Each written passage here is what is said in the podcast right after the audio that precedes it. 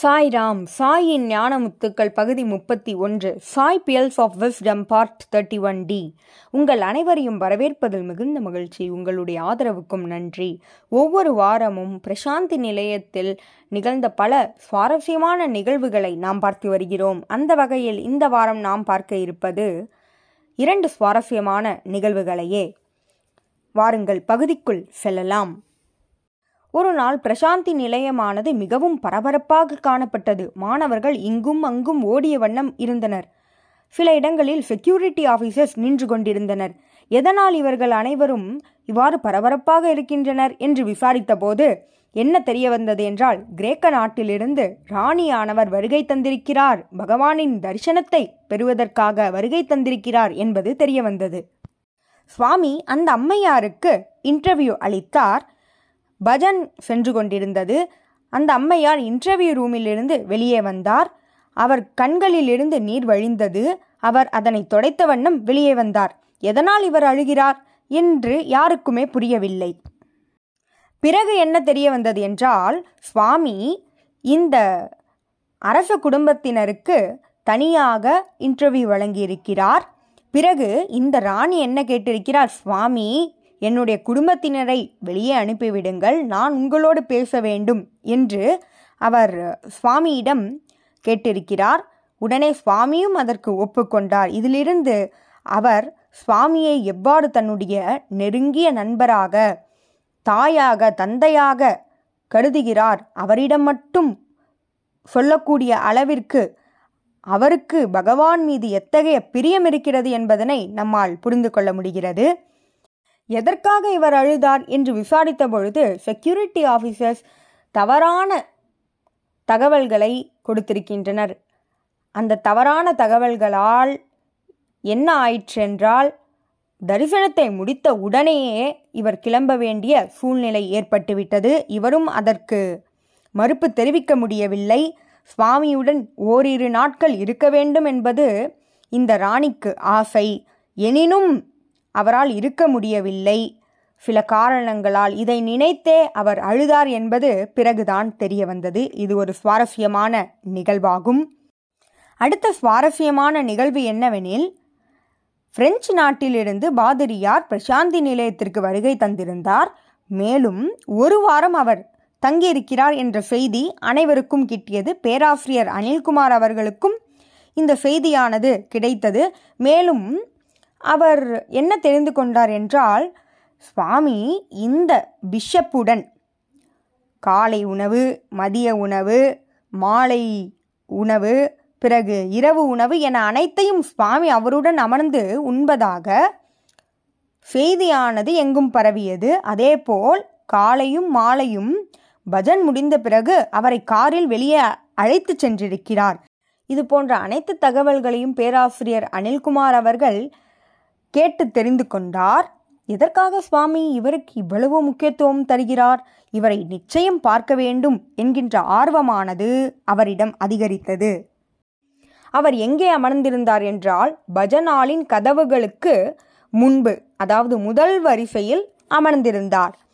பேராசிரியர் அனில்குமார் அவர்களோ பின்னே அமர்ந்திருந்தார். அதனால் அவரால் இந்த பாதிரியாரை பார்க்க இயலவில்லை.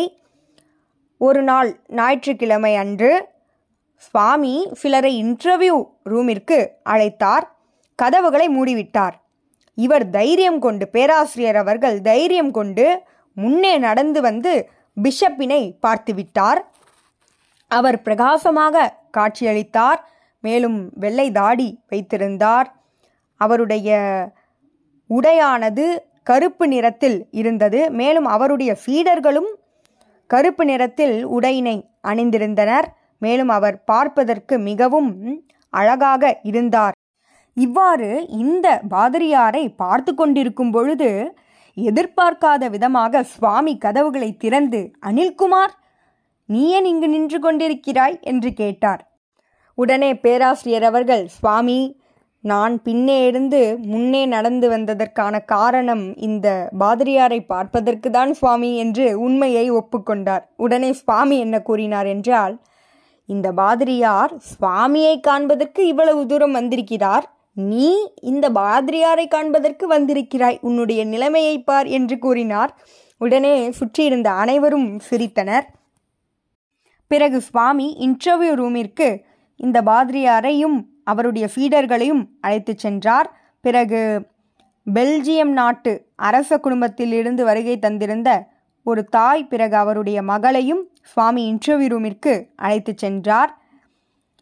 பிறகு கதவுகளானது மூடப்பட்டது. திடீரென்று சுவாமி மீண்டும் வெளியே வந்தார். வெளியே வந்து பேராசிரியர் அனில்குமார் அவர்களையும் உள்ளே அழைத்து சென்றார்.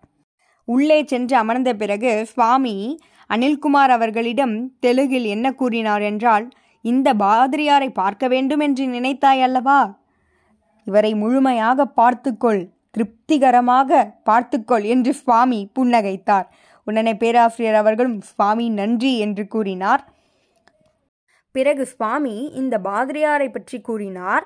இவர் பிரான்சிலிருந்து வருகை தந்ததற்கான காரணம் காஷ்மீரிலிருந்து கன்னியாகுமரி வரை இருக்கக்கூடிய முக்கியமான இடங்களை பார்ப்பதற்காகவே இவர் வருகை தந்தார். ஆனால் பிரசாந்தி நிலையத்திற்கு வந்த பிறகு சுவாமியை பார்த்த பிறகு வேறு எங்கும் செல்லக்கூடாது என்று முடிவெடுத்து விட்டதாக சுவாமி பாதிரியாரை பற்றி கூறினார். ஆதலால் சுவாமி கூறினார் அவன் என்ன பிரார்த்தனை செய்கிறானோ அவனுடைய பக்திக்காக அதனை நான் அளிப்பேன் என்று கூறினார். மேலும் இன்று இந்த பாதிரியாருடைய பிறந்த நாள் நான் அவனை ஆசிர்வதிக்க வேண்டும் என்று கூறினார். அதனாலேயே இன்டர்வியூ கொடுத்ததாக கூறினார். பிறகு சுவாமி புனித பைபிளிலிருந்து பல விஷயங்களை எடுத்து கூறினார். பல கதைகளை கூறினார். வெவ்வேறு விளக்கங்களை கொடுத்தார். மேலும் இந்த பாதிரியார் அதனை மிகவும் ஆச்சரியத்தோடு கேட்டுக்கொண்டிருந்தார். அங்கு அமர்ந்திருந்த அனைவரும் ஆச்சரியத்தோடு சுவாமி சொல்லும் விளக்கங்களை கேட்டுக்கொண்டிருந்தனர். இவ்வாறு சுவாமி உரையாற்றிய இந்த உரையினை பேராசிரியர் அனில்குமார் அவர்கள் மொழிபெயர்த்தார். இறுதியாக இன்டர்வியூவின் இறுதியில் சுவாமி ஒரு தங்க குவளையை சிருஷ்டித்தார். அதில் தங்க ஸ்பூன் ஒன்று இருந்தது. அதில் என்ன இருந்தது என்றால் அமிர்தமானது அங்கு இருந்தது. இன்டர்வியூ ரூமில் அமர்ந்திருந்த அனைவருக்கும் சுவாமி அந்த தங்க ஸ்பூனினால் அமிர்தத்தை ஊட்டிவிட்டார். அனைவரும் ஆ என்று வாயை திறந்தனர். சுவாமி அந்த அமிர்தத்தை ஒவ்வொரு ஸ்பூனாக ஊட்டிவிட்டார். அனைவருக்கும் அந்த அமிர்தமானது சென்றடைந்தது.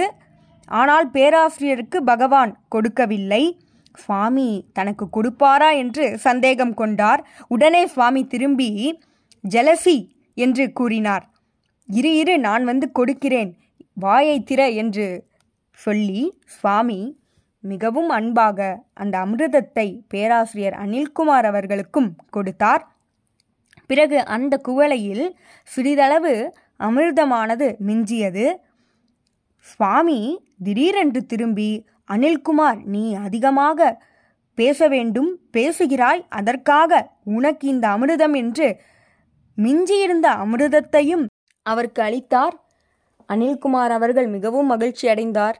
அவர் இந்த தங்க குவளையை கைகளில் பிடித்திருந்ததால் சிறு துளிகளானது அவருடைய உள்ளங்கையில் விழுந்தது. அதனால் கைகளானது பிசுபிசுவென ஒட்டி கொண்டது பிறகு சுவாமி அனைவரையும் ஆசீர்வதித்தார்.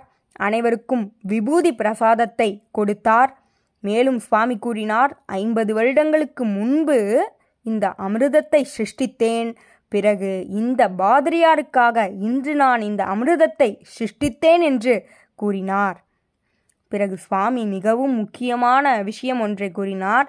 இதனை யாரிடமும் சொல்லக்கூடாது புரிகிறதா என்று அனைவரிடமும் சுவாமி கூறினார். பிறகு அனைவரும் இன்டர்வியூ ரூமிலிருந்து வெளியே வந்துவிட்டனர். இவருடைய கைகளானது பிசுபிசுவென இருந்தது. அப்பொழுது சேவாதல்கள் அனைவரும் என்ன நிகழ்ந்தது என்பதனை தெரிந்து கொள்வதற்காக பேராசிரியர் அனில்குமார் அவர்களிடம் கேட்டனர். சுவாமி கூறியிருக்கிறார் டோன்ட் டெல் என்று. எவ்வாறு நான் கூறுவது இதனை? என்று அவரும் யோசித்தார். பிறகு என்ன ஞாபகத்திற்கு வந்தது என்றால் சுவாமி டோன்ட் டெல் என்றுதான் கூறினார். டோன்ட் ஸ்மெல் என்று கூறவில்லை என்று தன்னுடைய கைகளை முகர்ந்து பார்க்குமாறு அனைவரிடமும் தன்னுடைய கைகளை காட்டினார். அனைவரும் அதனை முகர்ந்து பார்த்தனர். பிறகு வீட்டிற்கு சென்றார். வீட்டில் பேராசிரியர் அவர்களுடைய மனைவி ஏன் கைகளை இவ்வாறு வைத்து கொண்டிருக்கிறீர்கள்? என்று கேட்டார். இவ்வாறு நடந்ததை கூறியவுடன் அவர் ஒரு பாத்திரத்தை எடுத்து வந்தார். அந்த பாத்திரத்தில் கைகளை கழுவுமாறு கூறினார். அவ்வாறு கழுவிய பிறகும் இரண்டு வாரம் பதினைந்து நாட்கள் அந்த வாசனையானது கைகளிலே இருந்தது. அதுவே ஆச்சரியமான ஒன்றாகும். இவ்வாறு இந்த சுவாரஸ்யமான நிகழ்வானது என்றென்றும் நினைவில் இருக்கும் என்று பேராசிரியர் அவர்கள் நிகழ்ந்து இதனை பகிர்ந்து கொள்கிறார். இதுபோல பல சுவாரஸ்யமான நிகழ்வுகளோடு உங்களை அடுத்த வாரம் சந்திக்கிறேன். ஜெய் சாய்ராம்.